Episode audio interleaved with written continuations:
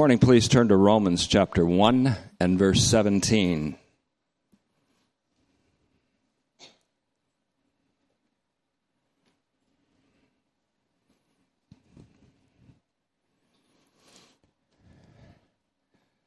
Lately, I've been receiving some unexpected but very pleasant surprises, some people from the long-distant past that have stayed true to the Word. They show up. Once in a while, I'm even surprised that people from the overflows walk down the hall, and I say, "You're still here?"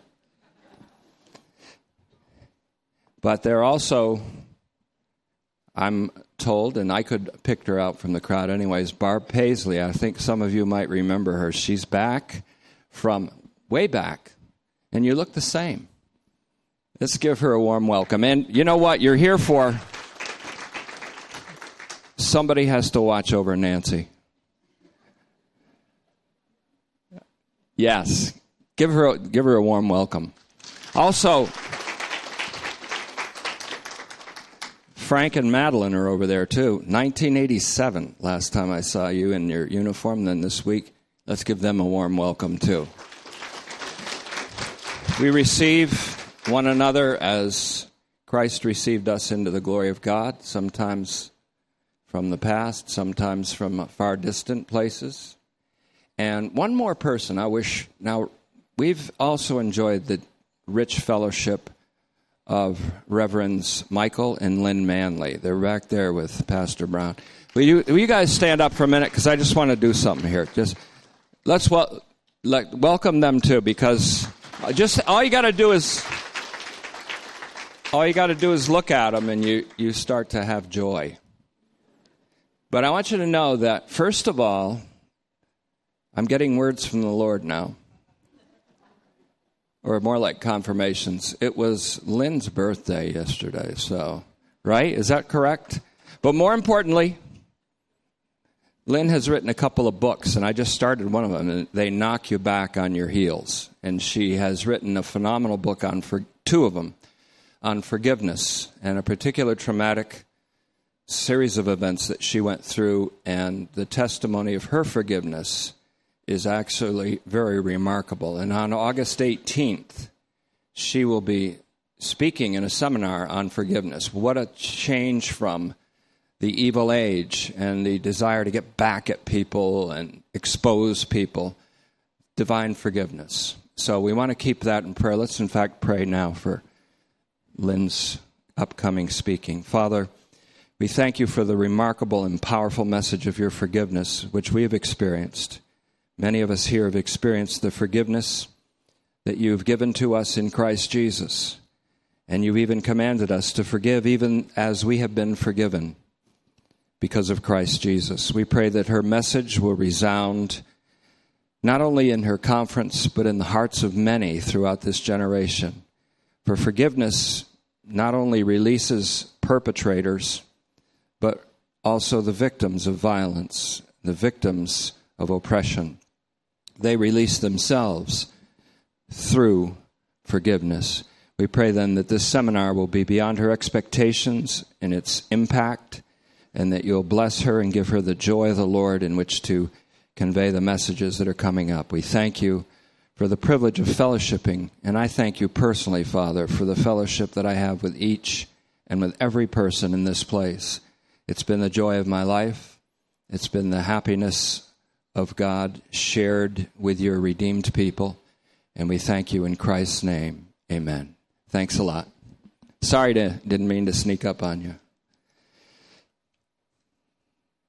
We have, there's a couple, I like to call them mild laws that rule our time together. And it comes from James chapter one. Be more ready to listen when you gather together. Be quick to hear. Slow to anger. Now, that means sometimes a preacher might say things that might anger you, believe it or not. And if you get angry, tell God about it. Complain to him. If I'm, if I've been harsh, he'll talk to me. Let him do it. He does it better than you, and he has done it. I've had a history of times of being dealt with by God. The second thing is no, third really, be ready to hear, quick to hear, quick to listen, slow to anger, and slow to speak. Because as much as I don't like to speak in everyday life, I have to speak now. It's my job. And I have to speak in a way that glorifies my Savior and your Savior, Jesus Christ. So if you'd like to speak, do it afterwards. And then it says to receive the engrafted word. The word becomes engrafted in our souls, and it becomes salvation. The engrafted word, which is able to save your souls. That means it delivers, it preserves, it builds you up right now in this evil age. It lets you know that from God's standpoint, all are living. And from God's viewpoint, all is all right. Despite all that's going on in your life, in your family, in this world. So, with that in mind, we'll go to the Word of God. Romans one seventeen is where I want to segue. This past week, I spoke two messages on the parable of the rich man and Lazarus. And I gathered up pretty much all that I had on the subject because the question came up again, what about the rich man, especially, what about the rich man in Hades? And it came up again with our Mississippi crew that was up for the week, and we are expecting our Knoxville D V D group representatives this week, incidentally. But what I've done is I skipped a little bit of something, so I'm going to do part three of that. So despite what I said at the beginning of the message on Wednesday, the parable of the rich man and Lazarus, part three, the first two parts, Wednesday and Thursday, will actually be in the Romans series. I think there'll be sixty-eight and sixty-nine messages. Today I'm going to mention something in the first part and stitch this parable into Romans. So it will be a There will be a segue right back into Romans, and I think that's what I want to do this morning under the guidance of the Holy Spirit. So today's message will be the parable of the rich man and Lazarus, part three, and then we'll segue into what is the thesis verse of Romans, the really the lead verse or the verse that kind of sums up everything, Romans one seventeen. And so I'm going to entitle the second half of the message, Whose Righteousness? Whose righteousness does the gospel reveal? So, in The Fate of the Dead, we mentioned this book this past week. It's a book written by Richard Bauckham, and it's called The Fate of the Dead. In chapter four, he deals with the rich man and Lazarus, the parable. Now, we've shown that this parable in no way, in fact, this parable subverts the whole notion of an everlasting punishment for incurable sinners. The one who started that rumor is not anyone in the Bible. It's not found anywhere in the Law and the Prophets, as we've seen. The whole Old Testament does not have that doctrine, whether you think it does or not, and whether you have read that it does or not, it does not have it anywhere in the Old Testament, in the Law and the Prophets. And nor is it anywhere in Paul's epistles, not once, anywhere, ever, in all of Paul's epistles. You'd think if there was such a place, Paul would warn us about it after thirteen epistles, after writing about thirty or more percent of the New Testament. He doesn't. Despite the idea that people have mistranslated that in the New Testament, Jesus never mentioned such a place except here in order to overturn the idea. He subverts it. Because the idea came from two sources, really. And the Pharisees were supposed to be the guardians of the Old Testament scriptures. And so were the Sadducees and the scholars and the scribes. And Jesus called them all hypocrites because they did not guard sufficiently from the influx of a doctrine of immortal souls suffering in eternal hell. And they imported it from two places, Egypt, with the myth of Osiris and Setmi, which came into and was adapted by the Jewish writers in the Talmud and other writings, and from Plato, the great philosopher Plato, mentioned in three of his writings, in Phaedo, that's P H A E D O, in Gorgias, G O R G I A S, and in his Republic, he mentions a place of immortal and endless punishment afterlife for what he calls incurable sinners. Three times Plato mentions it, and it comes from Egypt and the Hellenistic cultures. And the Pharisees were not sufficient in their guardianship of the word because they let this doctrine into Israel. And then the doctrine was not sufficiently guarded by the Vulgate, the Latin translations, by Augustine, by Jerome and others.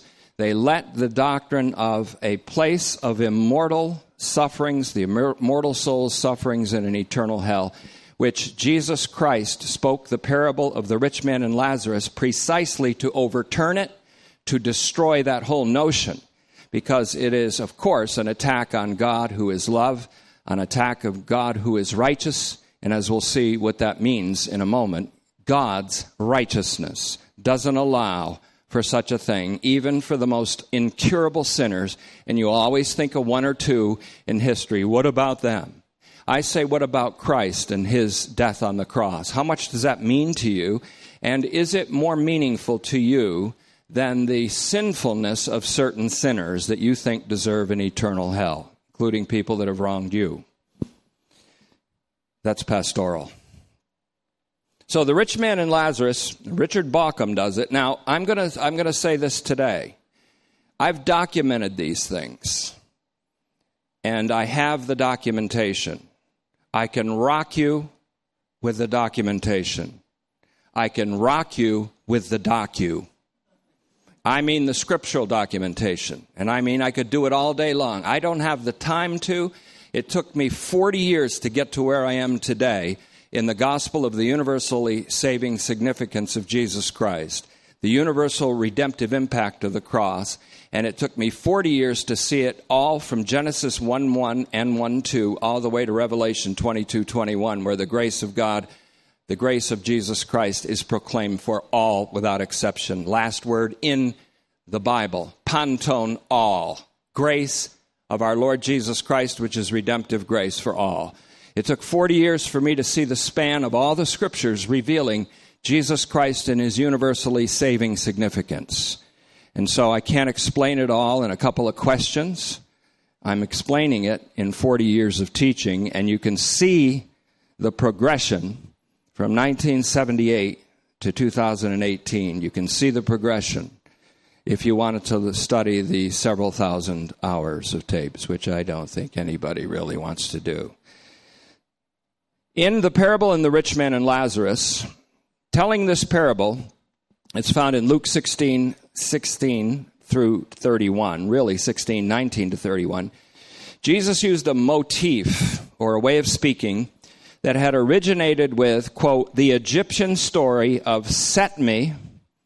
This is a mythological name, and Sai Osiris.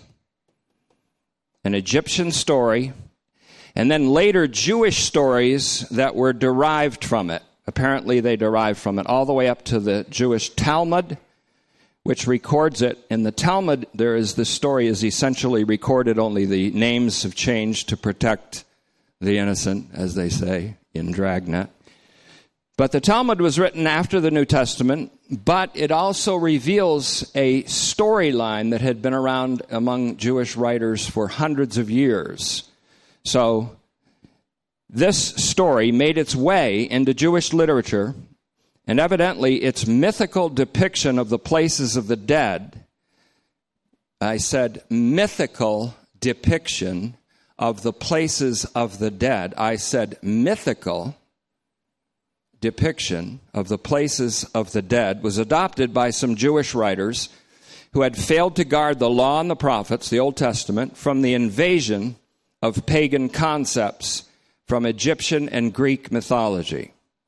Augustine, Jerome, and other translators also failed the church by denying the Greek language in the words aionios and eideos and hades and thanatos, in other words, and translating them as eternal punishment, eternal fire, et cetera, none of which was intended by God or by the original prophets who wrote them or the New Testament writers that wrote them. For example, Sodom and Gomorrah was not destroyed by everlasting fire, but by literally fire from another world. It was a historical catastrophe.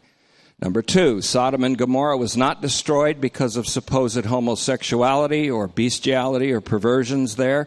It was destroyed because of their pride, Ezekiel sixteen forty-nine, their abundance of bread and prosperity, and their neglect of the poor, just like the rich man here in Lazarus, their neglect of the poor, Ezekiel sixteen forty-nine. Furthermore, Sodom and all of the metroplex of cities destroyed historically at that time will be restored in the eschaton. The eschaton is when the Lord Jesus Christ comes in Ezekiel sixteen fifty-five. Sodom will be destroyed, will be restored, as will all the nations, Egypt, Assyria, and Israel included. Isaiah nineteen twenty-five makes that very clear. So does Acts fifteen thirteen to eighteen from Amos chapter nine, but you already knew that. And so all the nations will, in fact, be blessed according to the divine promise given to Abraham. In your seed, that is, in Christ, all the nations will be blessed. The eschaton is the parousia, the coming of Christ. And by eschaton, I mean the time when all times become simultaneous and all flesh together sees or experiences the salvation of God, which kicks off a remarkable little book called Luke, Luke three six, all flesh. All flesh will see the salvation of God. So Luke doesn't preach a universalistic gospel and then throw in the damnation of a particularly incurable sinner and ruin the whole thing. So again, the story made its way into Jewish literature. It made, it, it made its way to the Pharisees, who in their pompous asininity walked around as if they were free from this and that other people were going to go to this terrible place. And that sounds a lot like fundamentalist Christians to me, but I won't go there. I wouldn't go there. It might make somebody angry. But anyways, take it up with God. The law and the prophets never spoke of such a place. And I can rock you with the docu, but I don't have time right now.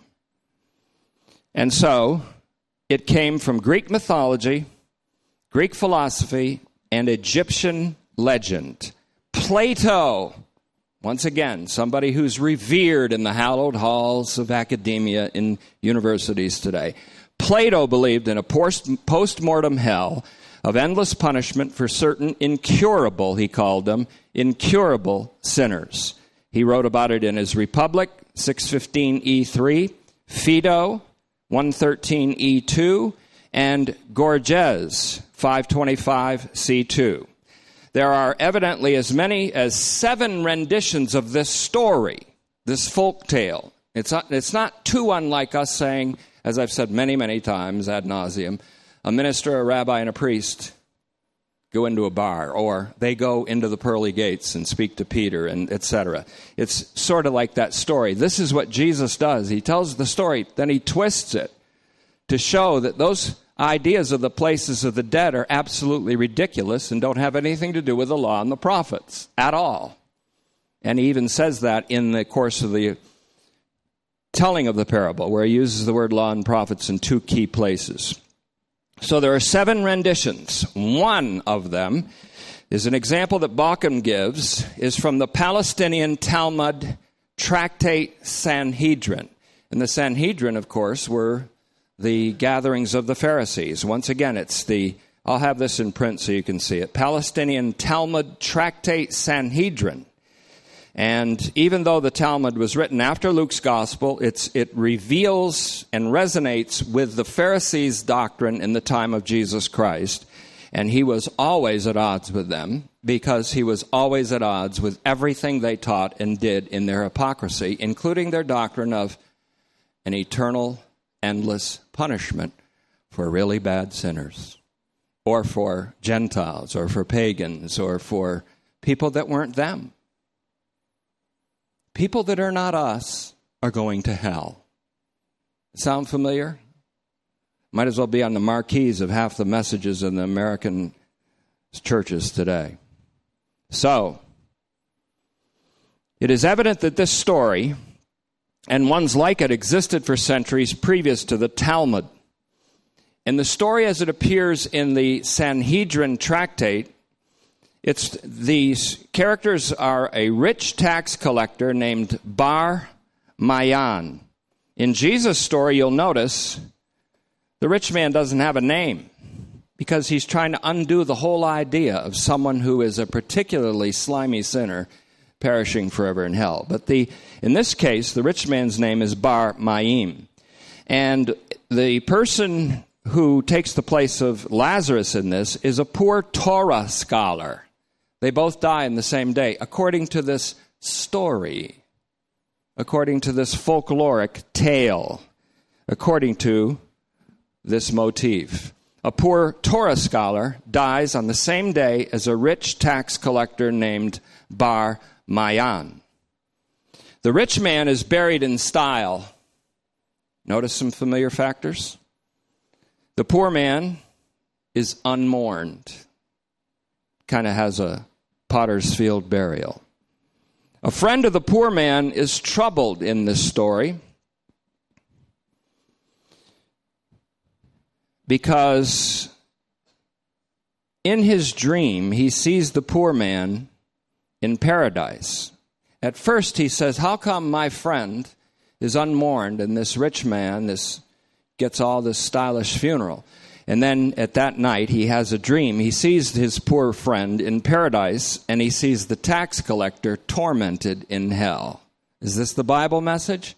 No, this is a dream inside a folk tale, inside a legend, inside a myth. And if you want to make a doctrine out of it, I feel sorry for you. And if you want to build a doctrine on it, I kind of have a little pity for you, because I was there once too, so I can feel it. I feel how stupid I was once. I don't talk like that to people when you're talking to them. As I've said before, if you get arrogant with the truth that you know, the truth that you know will disappear and you'll become blind to it, because arrogance equals blindness. So let's be humble with the truth that we learn. The rich man, when this vision, tries incessantly to drink from a river, but he can't. Notice the element of thirst. The rich man in the parable of the rich man and Lazarus said, can you send Lazarus down here, dip his finger in water and touch my tongue, et cetera. But we also know that every tongue will give praise to God. So is there a contradiction? Also, and this is in keeping with many little flickers of images of medieval hells like Dante's Inferno, and Thomas Aquinas' views of hell, and how do you describe such a horrible, horrible place to little children in Sunday school so they won't go there? Yes, so that you can warp them psychologically for the rest of their lives until they get to a grace preacher or a friend who tells them the truth. In reminiscent of the medieval visions of hell that I received at certain churches when I was a young man, he sees in a dream a woman in this hell also named Miriam being punished in hell by being hung by her breasts. That's a typical of a medieval. Read some. Yeah, no, don't read them. You know, it's like where you sinned is where you get hung on meat hooks. So you can see men wincing all over the audience, you see. But you can compare this dream with mythical medieval depictions of hell, or the Inferno, as Dante called it. But the friend learns that the poor man, the reason for this is the poor man sinned once in his life. Just once. Boy, I got to know this guy. What'd you do? I watched an R-rated movie. Now, whatever. He... he Therefore, his punishment was to die neglected. But his punishment's all over in this life, because then he gets to enjoy paradise forever. See, because he only sinned once, so he gets paradise forever, but he has to be punished by having a lousy funeral. And I'm thinking, who cares? I don't care what my funeral is going to be like. I won't care. Get it? I won't care. Because I'll be, never mind. The stylish funeral of the rich man, on the other hand, he was told in the dream, was his reward for his one good deed. He did one good thing. This rich man did one good thing, so he gets a stylish burial followed by eternal punishment, endless punishment from which he can never be saved and never be relieved. That's what Plato made a very clear point in, in three of his most famous works. You can't get out of there. But in the myth, you can have somebody go from the paradise part and mourn friends. But Jesus even shut that down. Abraham says, no, they have the law and the prophets. They have a message in which there's no hell. But they have a message of Jesus Christ suffering to enter into his glory. They have a message of Jesus Christ and his universally saving significance. That's the point Jesus is making while he undoes this whole stupid notion of an endless punishment in an immortal hell. And if you pardon me, I'm being a little bit facetious with it because I'm amused by accusations of this church and me and other preachers who preach this as being heretics. And it's quite the reverse.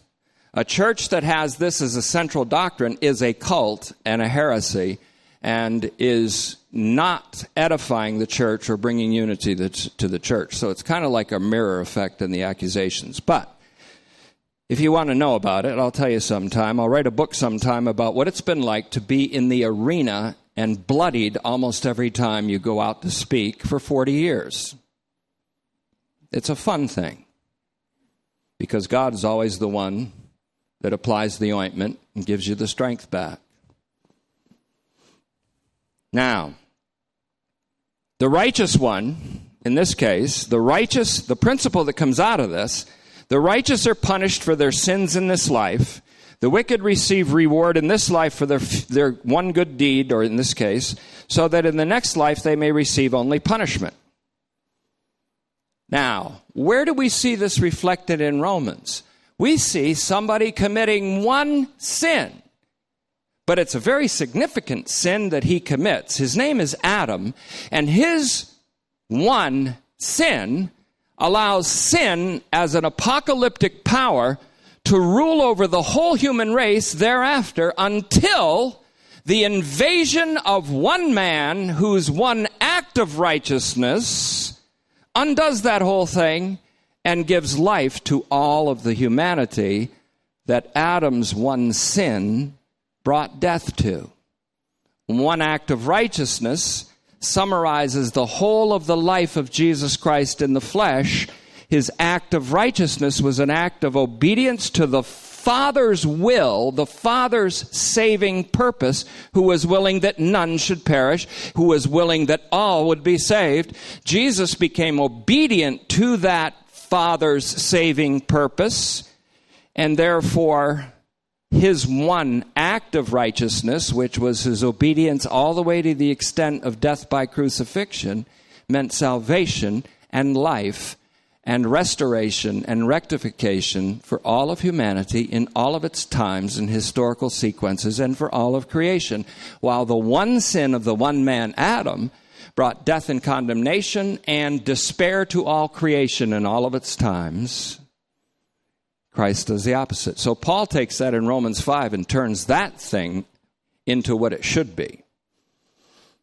So the real concept of one wrong deed and one right deed is transferred to Adam and Christ in Romans precisely to show that as one deed of Adam led to death and condemnation to all of humankind, so the one righteous deed of Jesus Christ led to justification in life for all of humankind. Or have you not read Romans five eighteen and First Corinthians fifteen twenty-two, that as in Adam all die, so in Christ all will be made alive? And that's the same all that died in Adam.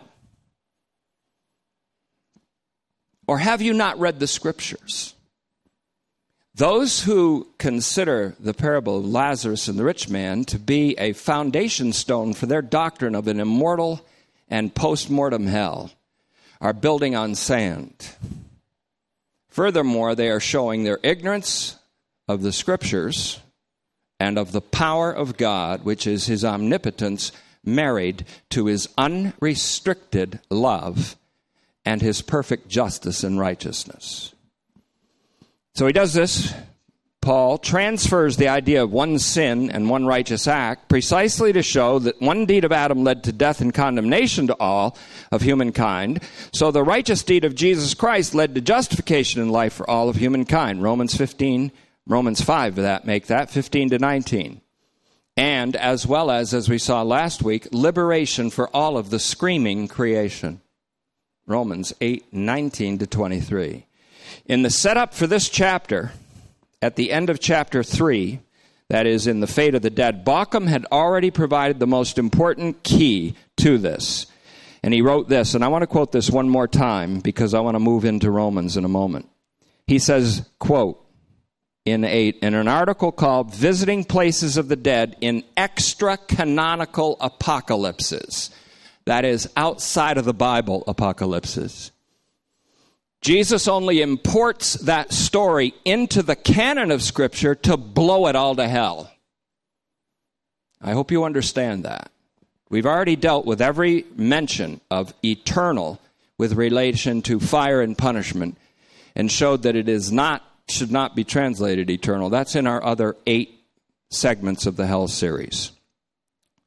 Bauckham writes this, Jesus' parable gives the motif of a visitor to the places of the dead, returning to report to them a novel twist. The already story, already told story, he gives a novel twist.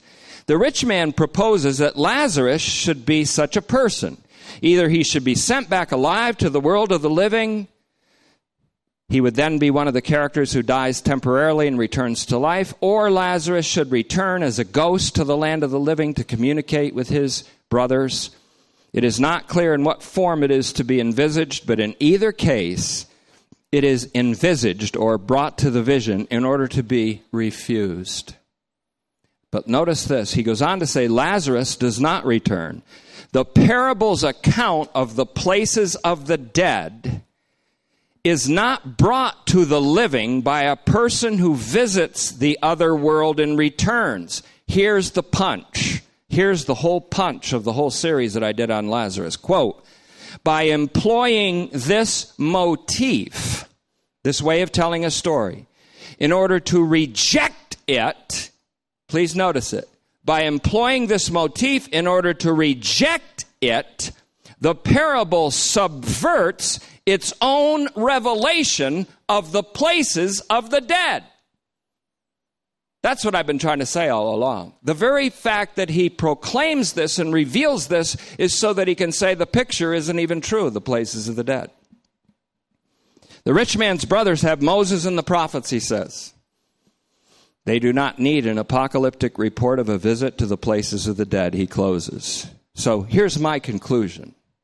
Though there is a place for a hell of post-mortem torment in the ancient literature of Egypt and of Greece and some of the Pharisaical tractates, there is no such place in the law and the prophets, we call that the Old Testament, or in the gospel of God, told all through the New Testament, which is the power of salvation, as Romans teaches it, not only for all who believe, but for all, period.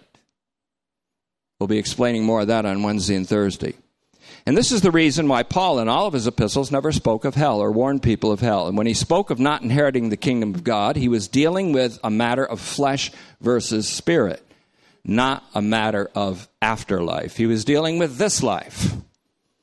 The gospel does not reveal the righteousness of men at all. The, Bi- the Bible doesn't talk about the righteousness of men. Listen carefully, because I'm going to hit some highlights. It speaks of the righteousness of God.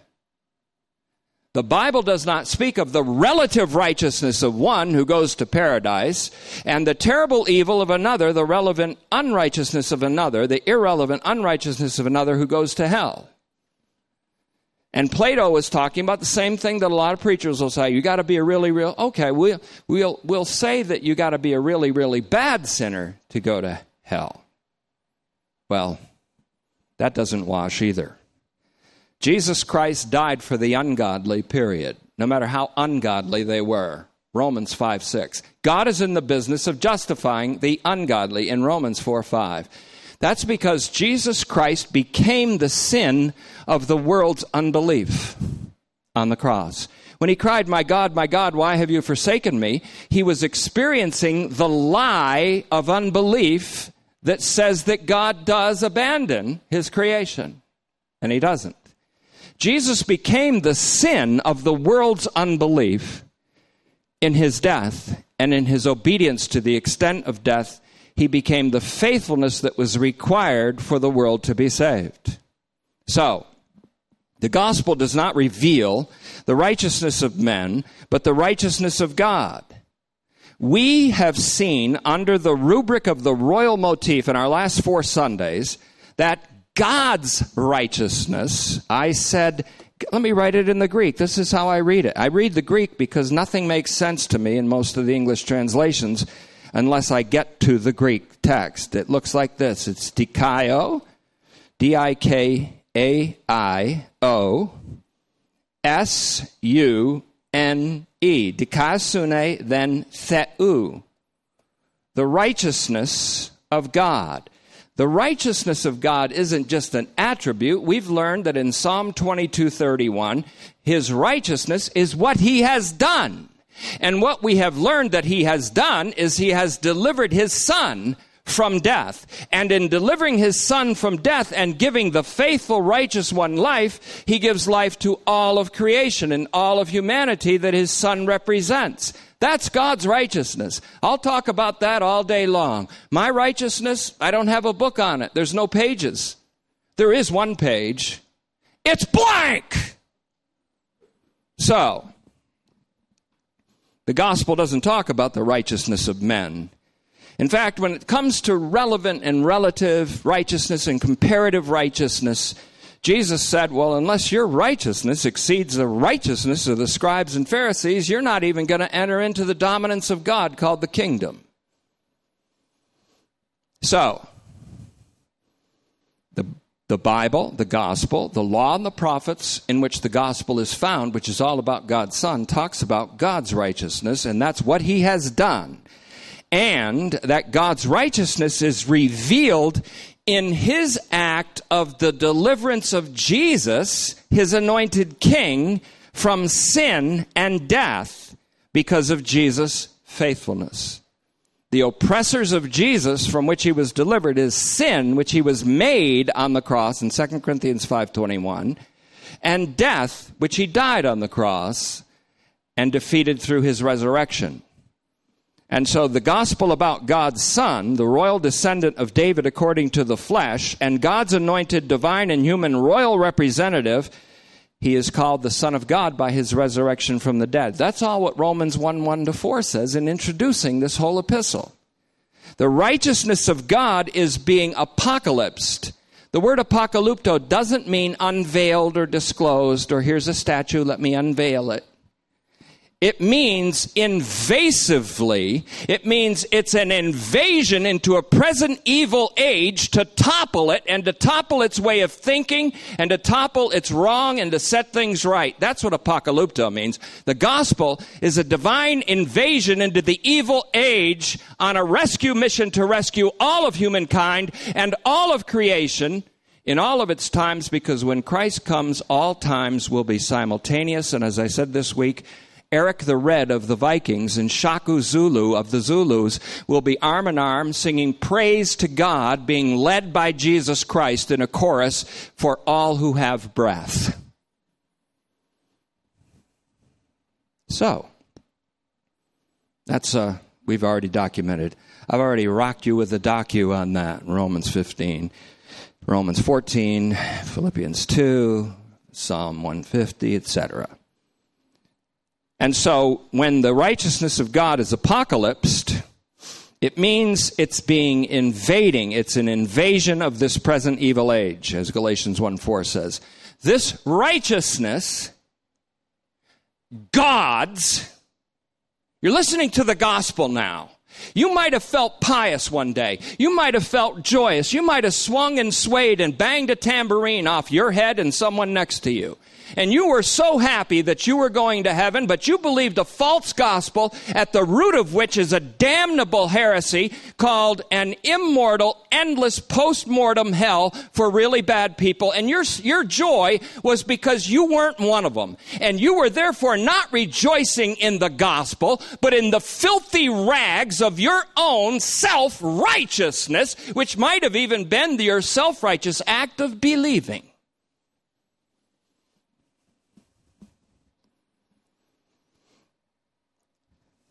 Now then, the righteousness, God's, is also from faithfulness to faithfulness. The righteousness of God is apocalypsed in the gospel. From faithfulness to faithfulness. What does that mean? It's the thesis verse in Romans one seventeen. What does it mean from faithfulness to faithfulness? It means God's faithfulness expressed to Jesus Christ's faithfulness. To the faithful, he shows himself faithful. God showed himself faithful to the faithful one who is Jesus Christ and gave him life. But as the Psalms teach, God not only gives life to his human and divine representative, Jesus Christ, but in giving life to him, he brings life to all of the domain of the king, which is all of humanity and all of creation. You say, well, I never heard that. That's because you've never heard a summary of all of the Bible and all of the gospel. You've only heard bits and pieces. You read the parable of the rich man and Lazarus, and you thought that's where bad people are going, and the rich man's hell, and that's where good people are going, or poor people are going, or the oppressed are going, in the paradise called Abraham's bosom. Now, if that's all heaven is, is sitting at a table with Abraham, that's going to get old someday. Never mind. Unless they serve really, really good pastries that you can't get fat on in a resurrection body, then I'm there for the duration. So then, the ultimate meaning of this debated phrase in Romans one seventeen, and I'm going to hammer this out in subsequent messages, it's billed as the thesis verse of the entire epistle, I think rightly so, is that God righteously showed himself faithful. Righteousness is revealed from faithfulness. Whose? God's. To whom? Jesus. To the faithful he shows himself faithful, says Psalm eighteen, nineteen, and twenty-five. And he delivered me, said Jesus, the Messiah, because he delighted in me. He didn't deliver you because he delighted in you. He delivered you because he delighted in Jesus, his son. This is my son. I'm very delighted and pleased with him. And so, because God is pleased with his son, you're saved. Because God raised his son from the dead, you've been raised from death. You were once, and so was I, dead in trespasses, dead in sins. What could you do about it? I could believe my way out of it. No, you couldn't. You were made alive together with Christ, says Ephesians two five, and saved by grace through faithfulness. Not faith, through a faithfulness that is not of yourself. Christ's faithfulness. I'm glad I lived long enough to get this squared away, because I wasn't preaching it completely as it ought to be preached before. Though, thank God, the finished work was always at the root of our message. So God righteously showed himself faithful to his faithful son by giving him life from the dead, and by doing so brought life to all humankind and liberation to all of the screaming creation in all of its times. So in all the law and the prophets, all the Old Testament scriptures, which incidentally bracket the whole of Romans. Romans one two, the prophetic writings in the prophets. Romans sixteen twenty-six, second to the last verse, just like second to from the first verse, the writings of the prophets. That brackets all of Paul as it brackets all of Luke and all of Acts, and all of Acts is Luke's writing, and what is the central verse that all the prophets all unanimously, univocally said one thing about, but a universal restoration in Acts three twenty-one. So in all the law and prophets, all the Old Testament scriptures, Romans one two, Romans sixteen twenty-six, including Habakkuk two four, cited in Romans one seventeen, my righteous one, the righteous one will live by faithfulness. That's not you. That's the righteous one is Jesus Christ, the propitiation for our sins. He lives because of his faithfulness, his obedience to the extent of crucifixion, and God rewarded his obedience with life from the dead. The problem that people have is they haven't figured out that when he gave his son, the righteous one, life, he gave life to all mankind in him. If one died for all, then all died. If the one who died is Jesus Christ, and it is in Romans six seven and Second Corinthians five fourteen and Romans eight thirty-four, and God justified Jesus or rectified him by raising him from the dead, and if by Jesus Christ's resurrection all receive life, then we're talking about the universally saving significance of the righteous one, Jesus Christ. All are saved because of the faithfulness of one righteous one, Jesus Christ. Christianity doesn't like it when it's that centered in Jesus Christ. Christianity talks about, oh, it's all about Jesus, but when it gets down to me saying that it's all about Jesus and none about you, there's an offense created, isn't there? Oh, you won't want to admit it because you have poker faces. Incidentally, in all the law and prophets, there is no endless postmortem punishment for especially egregious evildoers. There is nothing about incurable evildoers being endlessly punished in the afterlife as there is in Plato, and maybe even in Pluto, and even in Goofy. Now, as my friend Ricky Martin, right there, reminded me this week, such a thing never entered into the mind of God. They take their children, he said, and throw them into the fire. Where? In Gehenna, the, the valley of the son of Hinnom. He said that. Jeremiah said it in his temple complex preachings. And God said, such a thing never entered into my mind.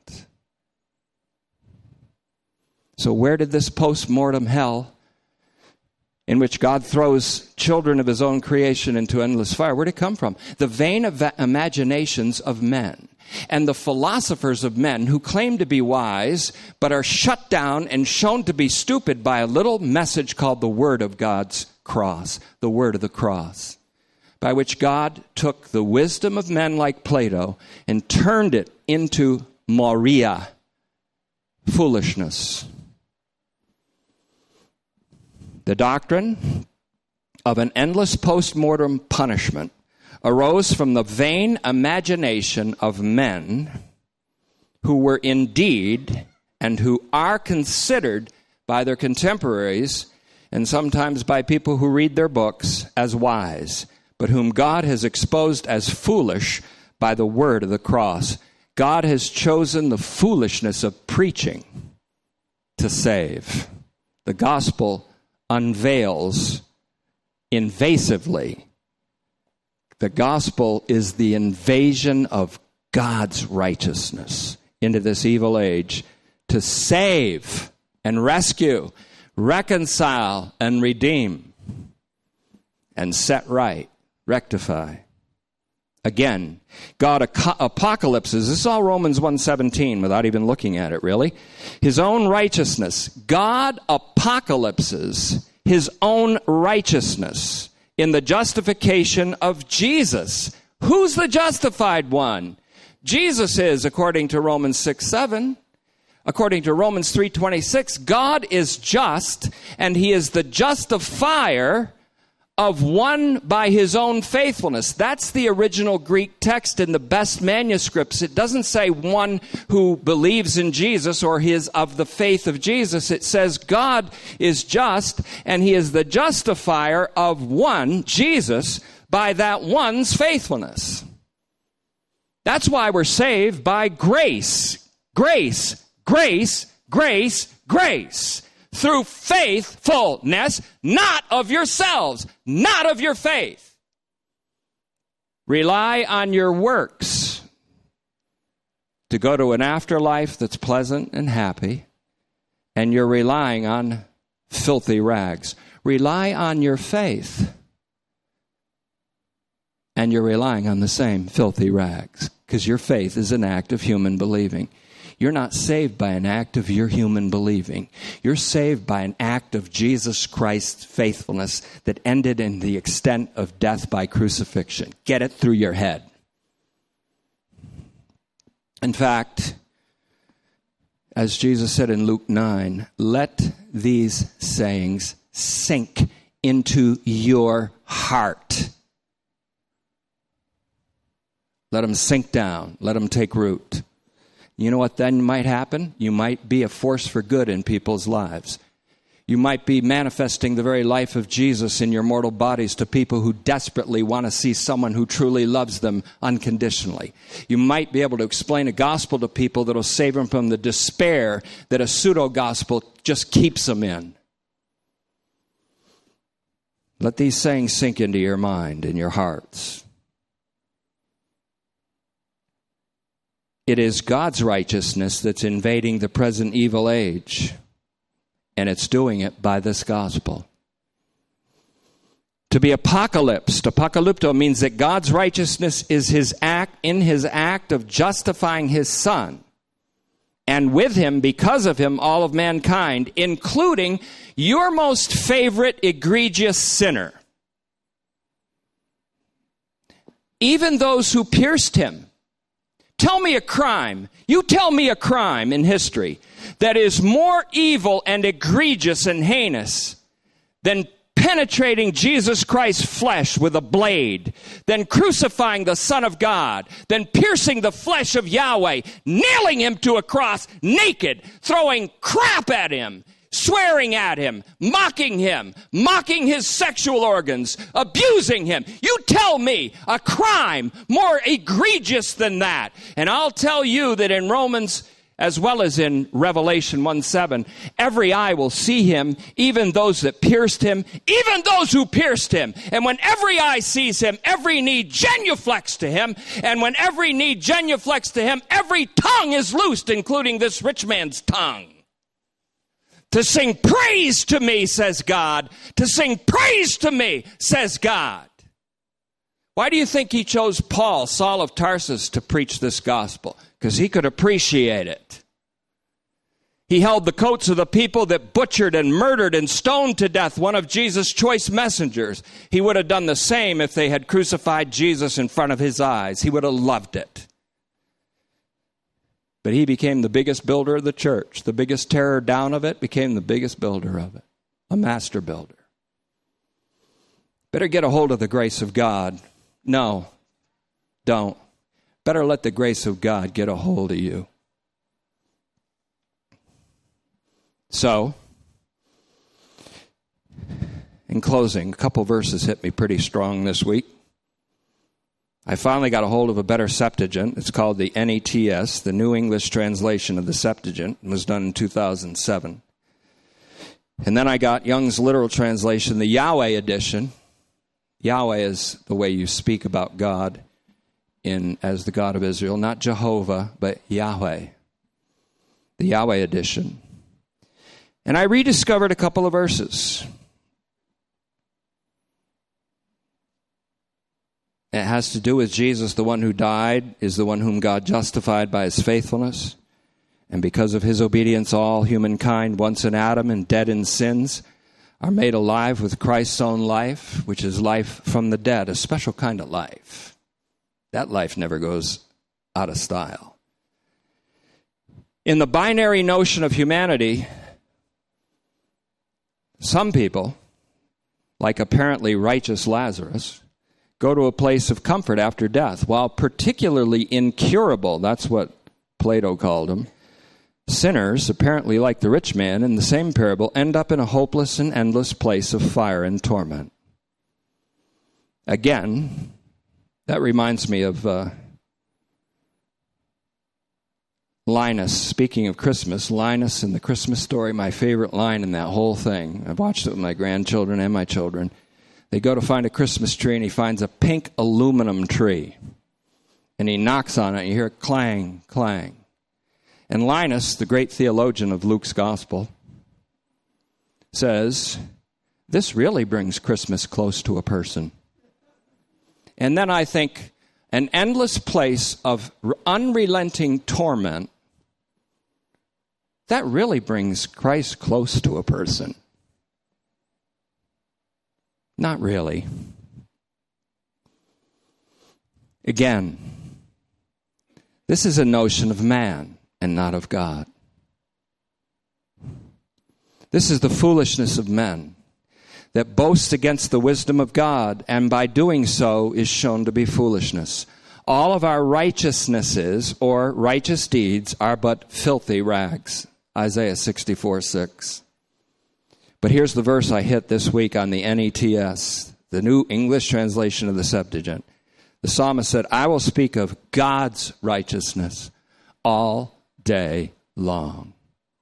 Meaning, if I speak of God's righteousness all day long, then there ain't no room for me to talk about man's, is there? Except for the righteousness, the righteousness of the righteous one man, Christ Jesus. And the psalmist in Psalm seventy-one sixteen says, I will enter in the Lord's dominance. You talk about people wanting to make Jesus Lord. You can't make him Lord. God already made him Lord. And you can't even enter into an experience of the kingdom of God except through this revelation I'm telling you today. Except for understanding his righteousness. Seek the kingdom of God and his, his, his, his righteousness. We enter into the dominance of God over our lives. We enter into the lordship of Christ over the living and the dead through obedience to this glorious gospel, this gospel of the glory of the Christ. Our faith becomes a gift of God that God has already done it. Not the means of our justification, but a gift after our justification, by which we enter into the dominance. And the, the way they said it here is splendidly. Psalm seventy-one twenty-four, I will enter the Lord's dominance. O Lord, I will recall righteousness of you alone. I will recall righteousness of you alone. In it, the gospel, I'm not ashamed of it. Why? Because I'm not comparing my righteousness to yours or yours to mine. The righteousness of God is invasive through the gospel. I'm going to speak about that all day long. You can't quit that gospel because there's never any quitting. It's all day long, and that means all the age long. Again, Psalm seventy-one twenty-four says, all day long my tongue will contemplate your righteousness. The Young's Literal Translation, Yahweh edition of Psalm seventy-one fifteen to sixteen says, my, I'll do the King James, the King Jamesy thing so that it can even catch up the King James part. My mouth recounteth thy righteousness. Rick, what are you doing this morning? My mouth is recounting thy righteousness, Lord. My mouth is recounting, recollecting, contemplating, proclaiming God's righteousness. What was his righteousness? It's what he did when he raised Jesus from the dead, his faithful righteous one. And when he did that, his righteousness gave righteousness and life to all humanity and all creation, something that's going to be demonstrated at the parousia when Christ comes. That's something worth talking about. It's better than making a scapegoat out of a political figure and acting like people that are demonically trying to crucify somebody. It's better than that. It's better than watching the news.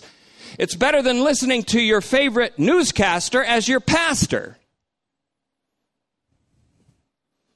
which is what people do today. My mouth recounteth thy righteousness all the day, thy salvation. For I have not known the numbers.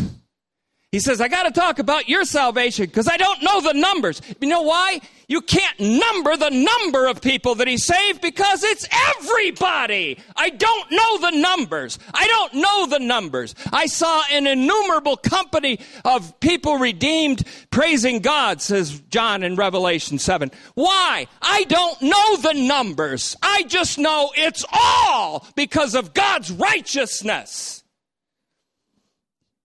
Kill me if you don't like the message. I don't care. Kill me if you don't like the message. I don't care. Slander me, malign me, say I'm a cult leader. Here I am. Welcome to cult.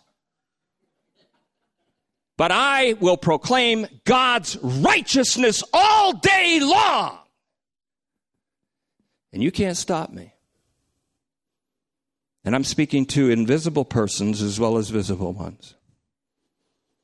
The Lord rebuke you.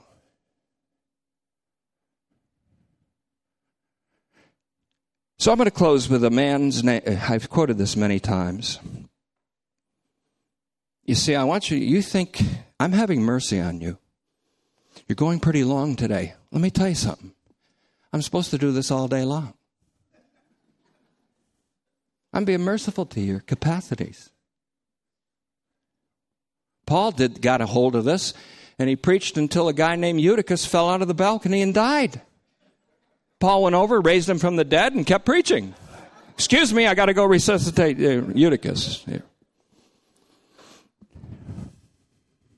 William Law. What a weird name to have. But you know what he said? He said something so powerful that it was quoted in a theological journal, and then it was quoted again by Richard Hayes in his book on Galatians. And then I quoted it, and I'm picking it up again. William Law said this, suppose one man to rely on his own faith, and another to rely on his own works. Then the faith of the one and the works of the other are equally the same worthless, filthy rags. William Law got the grace right. To that I'll add this. If that were the case, and it's not, if it were the case, and let me tell you it's not, that one man can rightly rely on his works in order to have a blessed afterlife, and another man can rely on his own faith in order to have a blessed afterlife, then both men would miss out on the blessed afterlife. Because eternal life is the gift of God to all of humankind through Jesus Christ, our Lord. The wages of sin is death, death for all. But the gift of God, meaning the gift of God to all, is eternal life through Jesus Christ, our Lord. That's Romans six twenty-three. They botch it in the Romans Road because that's how you're supposed to witness the Romans Road. Admit that you're a sinner. But did you really mean it? Did you really mean it? Now believe that Jesus is the Son of God and confess with your mouth and do all this stuff which we've shown as the righteousness of faith, which isn't the righteousness of God. But did you really, really mean it? Did you make Jesus the Lord of your life? I I did the best I the best you could, eh? You're going to hell. Let me check the sincerity meter. Mm-hmm. It's not perfect like mine was. You're going to hell.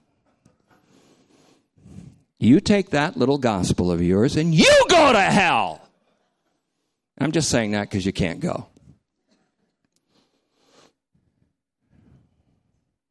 In closing, number two, in spite of everything that's going on in your life, the people that you've lost, the people that you fear you'll lose, the things going on, the unresolved problems, the unresolved situations, the things you wish to God would go away. But they aren't because they're the pressure that's conforming you into Jesus' own image. In spite of all that, the justification of Jesus Christ by God is the act of God's righteousness, and that action is the justification of all creation. And the glorification of Christ through suffering is the glorification of all mankind and all of creation through its suffering, so that the suffering of the present time are not worthy to be compared with the glory that's imminently going to follow in us. In spite of everything that's going on in your life, and everything that's going on in the world, I want you to know something as a pastor. Maybe not, I'm, I'm not maybe your pastor, but I am a pastor. And pastors speak like this. I want you to know that everything is all right. I'm speaking as God sees it. Everything is all right. And even those who have died, however, and by whatever means, are alive to God. Luke twenty thirty-seven, Jesus said, all are alive to God, which is why he says, I am the God of Abraham and of Isaac and Jacob. I'm not, I wasn't the God, I am their God. because they're living.